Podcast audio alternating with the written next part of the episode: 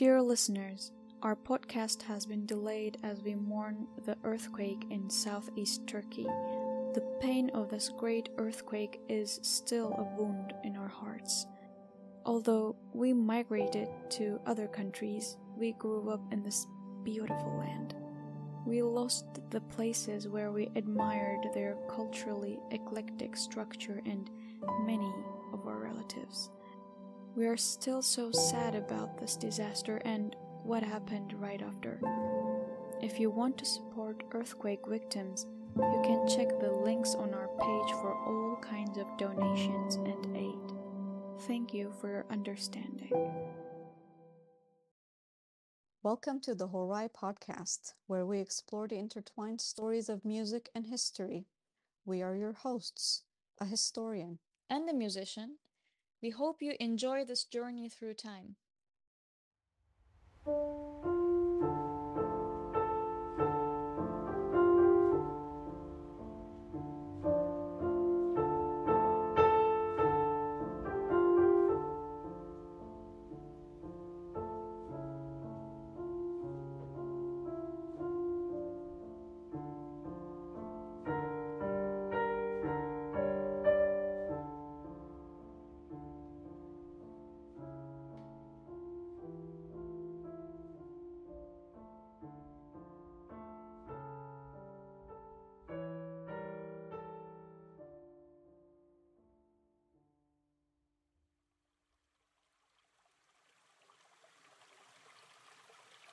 Many of this is owed to the landscape created through the union of a great river and a greater desert.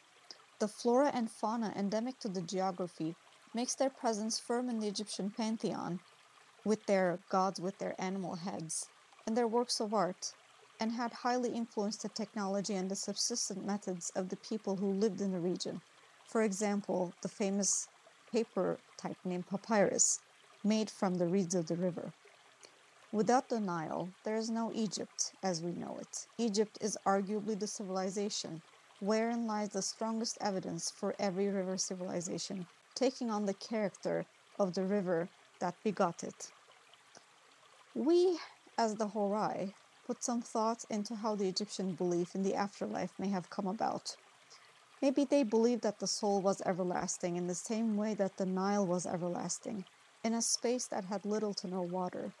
Or maybe the soul was everlasting in the way that Egypt itself would be everlasting, cocooned and protected by an endless fortress of sand, nurtured every day by the waters of the Nile.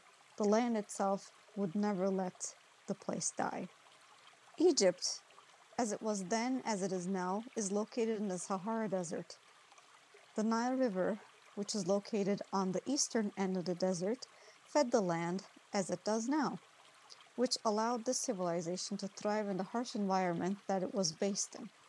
Similar to ancient Sumer, ancient Egypt also started out as small farming communities along the banks of the Nile and around the oases within the area not too far away from the river.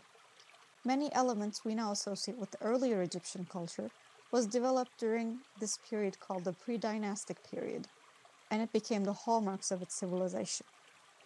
The Nile Delta, the section of the river that branches out at the mouth and flows into the shoreline of the Mediterranean in the shape of a triangle and the letter delta in the Greek alphabet, was the most fertile area of the river then, as it is now, due to the sediment the area collects, and it is prime soil to start agricultural activity in.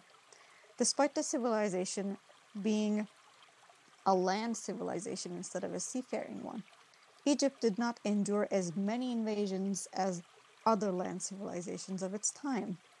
And the reason for this is most likely its location within the desert. Invasion or conquest through land was near impossible without proper road technology, which is why the occasions in which Egypt was invaded was mostly through the sea and proved to be highly traumatic for the people who lived during the periods. Surrounded by two seas and fed by a river, Egypt remained the breadbasket of the Near East and the Mediterranean for many centuries since the dawn of its days. Much like other civilizations that rose in its time, Egypt was also built upon agriculture, as I have mentioned before, and the avenues it opened for it to develop as a complex society with many facets is owed, as I have said, to their subsistence method. Due to the annual flooding of the Nile, Egyptian soil remained one of the most fertile in the entire Mediterranean, and as mentioned earlier, produced enough agricultural products to establish trade over. Considering these, land management is a hallmark of the civilization, as it is with all river based civilizations. The basis of Egyptian agriculture was wheat for bread, barley for beer, linen for clothing, and papyrus for paper. Bread and beer were staples of Egyptian cuisine, and there are many representations of it throughout Egyptian art, mainly in hieroglyphics. This is another similarity between ancient Sumer and ancient Egypt, as river civilizations who subsisted on mainly wheat made bread and barley made beer. As mentioned earlier, the pre dynastic period was seen to a decentralized Egypt, made up of developed farming communities around the banks of the Nile and near oases that surrounded the region. Following this period, Egypt was characterized by two kingdoms of the Upper Egypt in the south and Lower Egypt in the north, with two different administrative centers. As the start of the famous and artfully iconic pharaonic period, the two central kingdoms of Egypt were unified into one administrative center, and the head of this new monarchical state was declared pharaoh, hence the term pharaonic. Pharaonic structure was an absolute monarchy that carried the hallmarks of the system, such as the pharaoh as the absolute wielder of political power, and usually his status as head of the many different royal institutions, as tradition held, and the seat of power being the dwelling place of the monarch. Egyptian cities were located along the banks of the Nile, so travel between them was relatively easy as sailing up and down the river. This allowed easier access to metropolitan centers from farming centers, and the environment contributed to processes of centralization of different cities within the kingdom. Priests as a royal institution was one of the most powerful, holding power over rituals and over the education around Egyptian writing called the hieroglyphs. To briefly explain, hieroglyphics was a system of writing based on pictograms, and the education to read and write in the system was centralized through the priestly institutions. Different dynastic periods was seen to different levels of control around this educational institution, but in general, this was the case. Egypt had a hierarchical and patriarchal society similar to other developed civilizations of its time. And as mentioned earlier, society operated at different levels of rank and power, as is expected from a civilization with monarchy. This strict stratification showed itself in all facets of life and was believed to be a part of how the world order was supposed to be according to Egyptian beliefs. While it is plausible to assume that many other languages were spoken in the land of Egypt due to the diversity of its people, the language of trade and administration as well as what was represented in their writing was the Egyptian language similar to Sumerian language. It is possible that this is a language isolate, meaning that no other relatives of the language were known to be spoken then, but it can also be related to other languages of North Africa. Its sounds were represented as symbols within hieroglyphics rather than signs in cuneiform. Egypt had a polytheistic religion composed of many gods, and each god served a purpose or had an association. In this way, it was similar to all other societies in the wider region that the civilization was located in. However, one element of the Egyptian religion that is markedly different from all others was the systematized belief in the afterlife and cultural practices associated with this belief along with myths explaining the rules to the entry to afterlife and what a person might need there once they cross over. Egyptians practiced the process of mummification for their dead. The practice likely started as a result of the dry and arid climate of the land. This dry and arid climate could frequently result in natural mummification of deceased individuals as there is not enough moisture to maintain a faster decomposition process. Intentional mummification was a highly ritualized process and it was associated with the presence of several deities as well as other divine entities. Belief in the afterlife as practiced in Egypt could very well have influenced many other later religions that arose over time.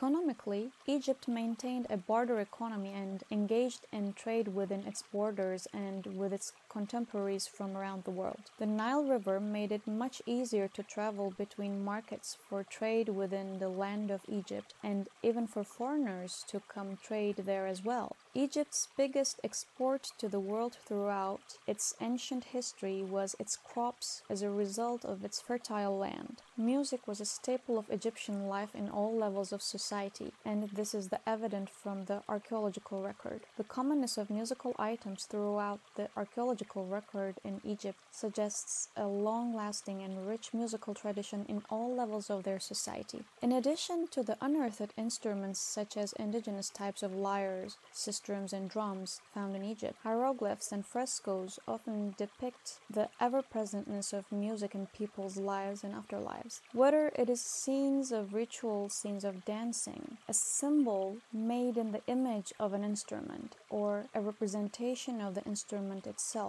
music held a very high place. Ancient bells found throughout the Near East shows that metal work was not only used for military purposes. The Bronze Age is the period when metal began to be used replacing stone tools. In this process, the use of stone in Egyptian daily life gradually decreased and metal objects began to take their place. As the usage area of the metal increased, its qualities began to change and new alloys emerged, obtained by striking metal objects together. New alloys have increased the quality and variety of metal idiophones. For this reason, metal idiophones, which were produced in the Old Bronze Age and had better timbre characteristics, went down in history. Most of the cymbals with handles found in cemeteries were deliberately broken before burial or severely damaged until they were rendered inoperable. This shows that musical instruments to be used in afterlife had enough importance to be destroyed if a tomb was to be intentionally desecrated. An idiophone type called sistrum, made with a detailed and fine craftsmanship and decorated with various game animals, pairs of horns and clover-shaped figures like in Egypt. In the limited technology of that period, the people worked for days,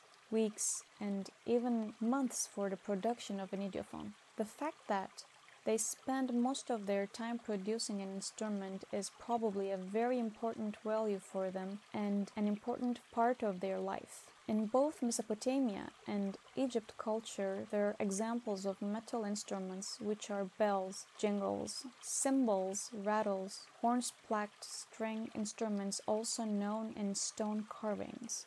Before we introduce the instruments of ancient Egypt, we need to make a small announcement.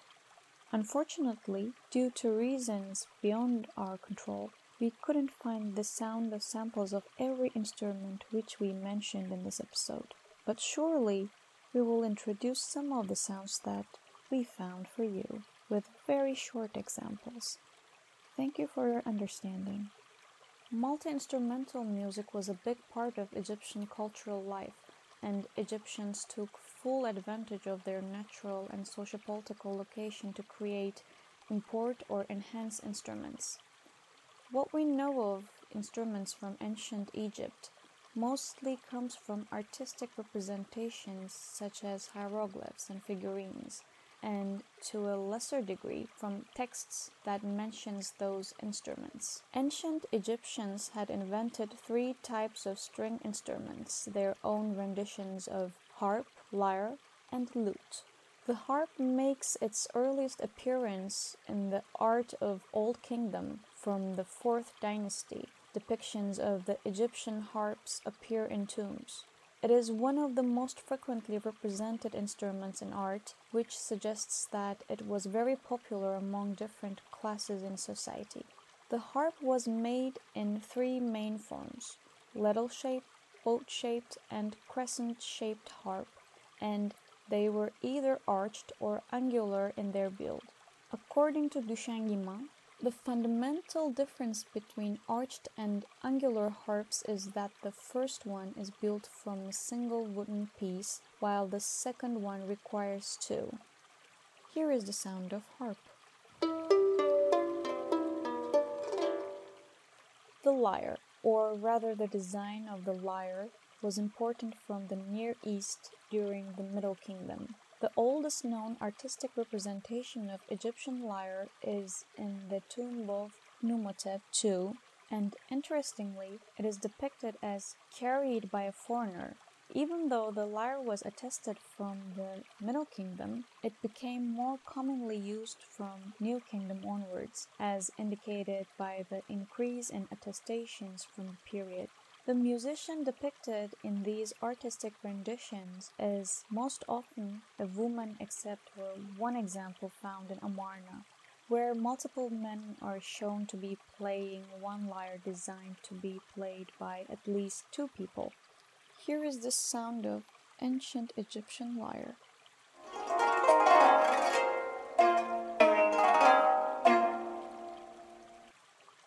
The lute was introduced to Egypt at the beginning of New Kingdom and it is thought to be important from the Near East. Based on the abundance of lute in artistic depictions throughout Egypt, the lute appears to have been very popular and a staple of Egyptian music in multiple different eras. Accompanying their string instruments, the Egyptians made use of several different types of woodwinds. The main types of woodwinds, as far as they could be differentiated, are the long flute, the double clarinet, and the simple or double oboe. And similar to their present day counterparts, these instruments are separated by whether they are made with single or double reeds at their core. The oldest representation of a wind instrument is depicted on a mudstone palette of the pre-dynastic period. It is the long flute. It had a simple build of a single reed of a large diameter and a few holes in its lower part for notes. Following the pre-dynastic era in the Old Kingdom, this flute was further developed in its build and it started to appear as a main instrument in artistic depictions in tombs. There are no known depictions of women playing the long flute, therefore suggesting that it was likely used only by men during this period. By the Middle Kingdom, this instrument started to fade out of fashion. The double clarinet has been attested since the Old Kingdom from the reign of 5th dynasty. During this period, it was the most frequently represented wind instrument. It is a simple reed instrument with two parallel pipes tied together by string. The easiness of its build likely contributed to its frequent use and apparent popularity in Egyptian musical life. To get a sound of the instrument, the musician plays the same tune on both pipes, but since the hole spacing is not strictly parallel, the obtained note is slightly dissonant. The oboe, not to be confused with present day oboe, appeared during the New Kingdom, similar to its present day incarnation. It is a double reed instrument consisting of one or two long, thin pipes, which separate starting from the mouth of the musician to form an acute angle. The way it was played as it appears in visual art is using one of the pipes, the other one giving a held note. This instrument mainly played by women during that period as understood by artistic depictions was preferred to other wind instruments during the New Kingdom period. With the arrival of Ptolemies, a new type of oboe appeared in Egypt, the Greek aulos. The trumpet was used in Egypt since the New Kingdom mainly in a military context similar to how the instrument was used in other cultures around the world. Not to be confused with the modern day trumpet, it was not designed to have a piston. According to Manniche, the Egyptian trumpet straight and short produced only the harmonic series of a note. It served especially for passing on orders of the instrumentalists, the one who speaks on the trumpet, In the tomb of Tutankhamun, two trumpets were discovered, one made of silver and the other one of them is copper. In the Ptolemaic and Roman periods, new instruments were introduced that enriched Egypt's repertoire of musical instruments, such as the panpipes by the Greeks and the invention of the hydraulic organ in Alexandria during the 3rd century BCE. The two main percussion instruments used by ancient Egyptians were the, the single membrane drum mounted on a frame and the barrel shaped drum with two membranes. In their research, Bissing and Kiesel stated that the single membrane drum is attested in the Old Kingdom in a scene carved in the temple of Nyuserre in Abu Ghurab. In 1975, Manniche has said that the single membrane drum is a very large sized handheld drum used in many different occasions. In a New Kingdom era carving, a smaller sized version of the drum, the round tambourine, appears as it was being played by women. A so called rectangular tambourine, but of quadrangular shape, was also used by musicians, but only during the 18th dynasty.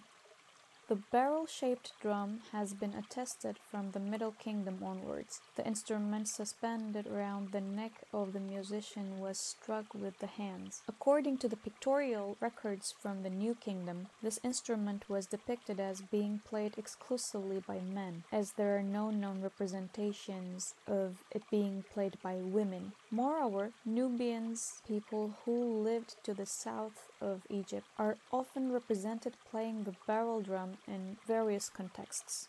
Here is the short example of drum sound.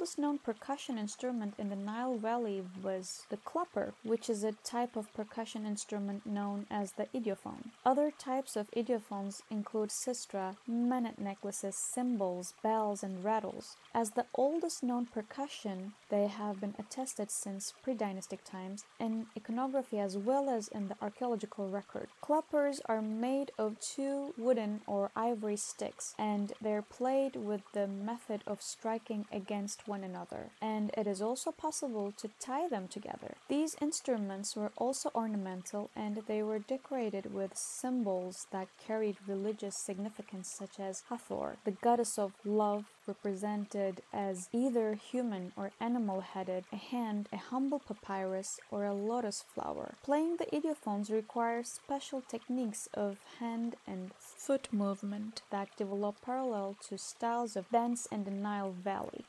Cymbals, bells, and crotales, small metal rattles, appeared among Egyptian instruments likely during Ptolemaic period. Sistra and the menat necklace were also used as percussion instruments. Sistrum, singular, and sistra, plural, was likely one of the most long used instruments in Egyptian history, with a time span that started from Old Kingdom all the way to the Roman period. It is a rattle like instrument formed with a handle and a frame crossed by loose rods, sometimes embellished with metal discs, and it was used in many contexts and many regions after Egypt became a part of the Roman Empire. Here is the short example of ancient Egyptian sistrum. And the other important topic is musical notation. Musical notation is one of the most challenging subjects in the pursuit of historical music simply because there is no way to interpret it in the context that it belonged to. In the 1960s, Hans Hickmann claimed to have discovered a system of musical notation based on music conducting as it related to hand and arm positions of musicians depicted in music scenes in hieroglyphs. While this idea seemed plausible when it first made it to academic discussion, questions surrounded today. In the research, Dominicus has stated that this body language around music conduction is not codified as it is today, so it is not possible to say what the meaning of any gesture is for certain. More recently, von Leeuwen suggested a system of musical notation indicated with dots and red crosses placed above a demotic text. Demotic being the form that Egyptian script took on during this period. Dated Dating from the 1st or the 2nd century BCE, these signs indicated punctuation marks meant to be played with percussion instruments. She based this interpretation on a ritual context, but this idea may be going too deep into speculation because there is not much evidence from other texts that corroborates this rhythmic structure. Another interpretation for this document is that they are an aid for the priest in charge to show which parts of the music needs to be recited more loudly. It is interesting that even though Egypt developed one of the earliest writing systems in the world, it did not incorporate a musical notation system into it. Later cultures such as the Hellenistic and Roman cultures that settled in Egypt used musical notation in their writing systems, but Egyptian writing seemed to remain without it. In pharaonic society, people could devote their lives completely to the study and performance of music, and this inclusion extended into foreign musicians as well. Deities of music were part of the Egyptian pantheon. However, the iconographic representations of gods related to music developed especially in Greco-Roman temples. Hathor, the deity most deeply associated with music, possessed an iconographic where she appears playing tambourine, sistrum, and menat necklace. Other gods associated with music such as Meret, Bes, and Beset were represented with harps, lutes, and tambourines. If we talk about the musical specialties, Artistic depictions of musicians in Egypt do not reflect the entire range of musicians that appear in the written record. In the iconography, the types of musicians that appear are singers, harpists, players, players of lute, lyre, long flute, double clarinet, oboe, double oboe, trumpet, and tambourine, as well as percussionists and rhythmists. The language also created another challenge as certain words for certain occupations came with its double meaning, such as the word for dancer and percussionist meaning the same thing in the same context.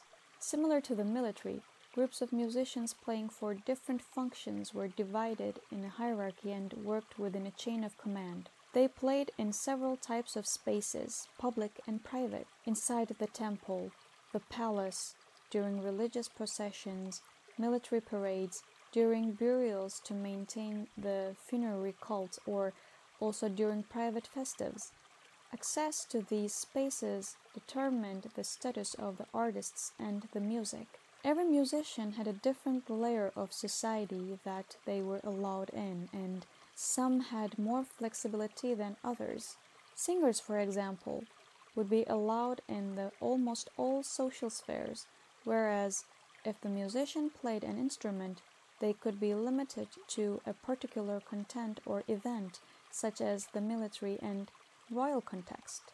Berman's research has stated that the trumpeter was the only musician to follow the sovereign to war, while the royal escorts, drummer, and rhythmists were also present. According to the context, music had different functions. For instance, in the temple ritual, it was used to gladden the god and to pacify him, whereas in a funerary context, it could help the rebirth of the dead. A few rural scenes also show singers and flutists entertaining the workers in the agricultural fields. To briefly talk about the training of musicians, in 1996, Matteo has started that the existence of hierarchical organization of the musician's profession raises the question of their training in their discipline. Although very rare, some documents allow us to assert that music schools existed and that some sort of institutional teaching was given within the court or the temples. In 2005, Emerit has found that learning of music began within the family by comparing titles. It is clear that it was not uncommon for numerous members of a lineage to all be musicians. The musician's status was marked by the titles and epithets they may have possessed, as well as the musical items that they own. And last but not least, if they're able to be represented in art made by higher status individuals or be mentioned by name and inscriptions. Most musicians did not possess a funeral chapel for themselves, but likely a small monument or, or object with their name, such as stela, rock inscription, statue, textile, or seals made in an official capacity. Gender also played a role in status of musician, as women are greatly represented in art depicting musicians, and it was possible for women of the royal family to practice music. According to Troy's research in 1986, the cult of Hathor devolved to queens and girls of royal blood. Fantechi and Zingarelli in 2002 have started that the male musician's social recognition seems superior to that of the female musicians because some male musicians possess their own tomb, which is a sign of royal favor. Thus, this privilege was not restricted to persons in charge of religious, administrative, political, or military tasks. Most musicians in Egypt was dependent on an employer and many were employed by the palace or temple and most of their names are unknown in present day as they could not afford to leave an epitaph or their monuments did not survive to the present day. Let's briefly talk about their clothing. As it appears in iconography, musicians did not have special clothing that represented them. The only distinguishing feature that they possessed was the instrument that they played. The only type musician to be given noticeably different clothing in the pictorial record are the ones of foreign origin. This suggests that the way the musicians were represented was not related about they played music, but more on the fact that they were foreign visitors. We have come to the end of our trip with the sound of the Nile River. We hope you enjoyed this brief visit to ancient Egypt as much as we have. These journeys that we have just started with you make us very excited. We hope our feelings are mutual. Wherever you are, we hope you're having a good day. We will see you next time. Bye bye. If you like to contact or to get more information about us, you can follow our visual storytelling page, The Horai, on Instagram. Cheers.